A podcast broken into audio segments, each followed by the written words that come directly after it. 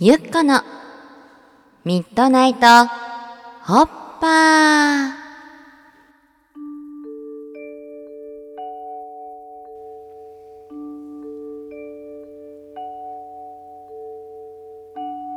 皆さんこんばんは。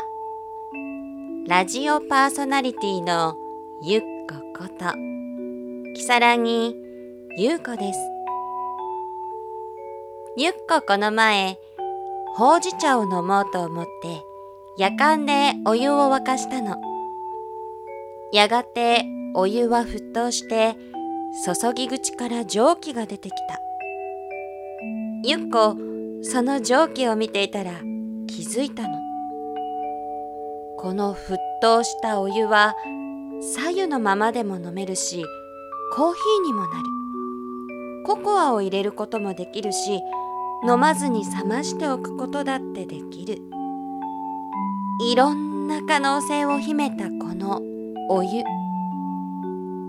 でもこのお湯の運命を握ってるのはゆっこなんだな。って。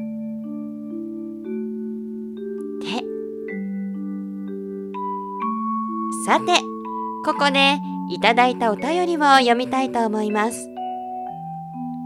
ゆっこね。こんばんは。初めてメールをします。阿佐ヶ谷や探しと申します。私の悩みは大したことではないのですが、たまに人前で恥ずかしい思いをすることがあるので気にしています。それは言葉があべこべになることです。例えば、不織布マスクが不織布マスクになり鎌倉幕府は鎌倉幕府。熊野プーさんがプマのクーさん。私はこの現象と一生付き合っていくしかないのでしょうか。お話のプロのゆっこね。何かいいアイデアありませんか？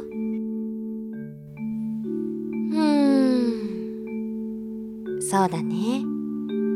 言葉の力ってとっても強いし誰かに何かを伝えたい時言葉選びってとても大切だよね。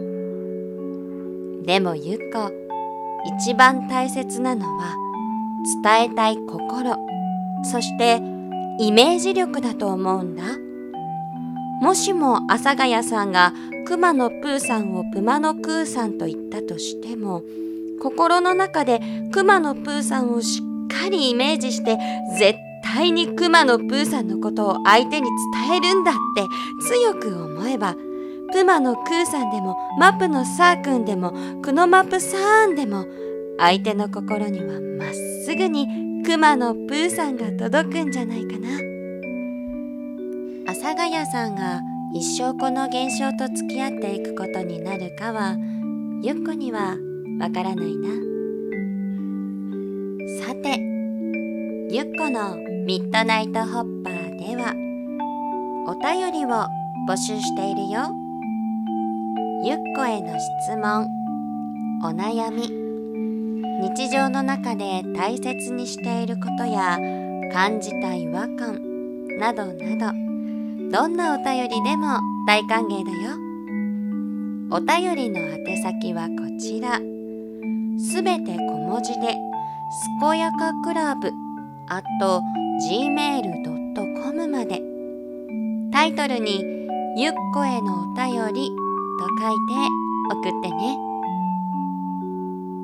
では、みんなの素敵な週末を願ってるよ。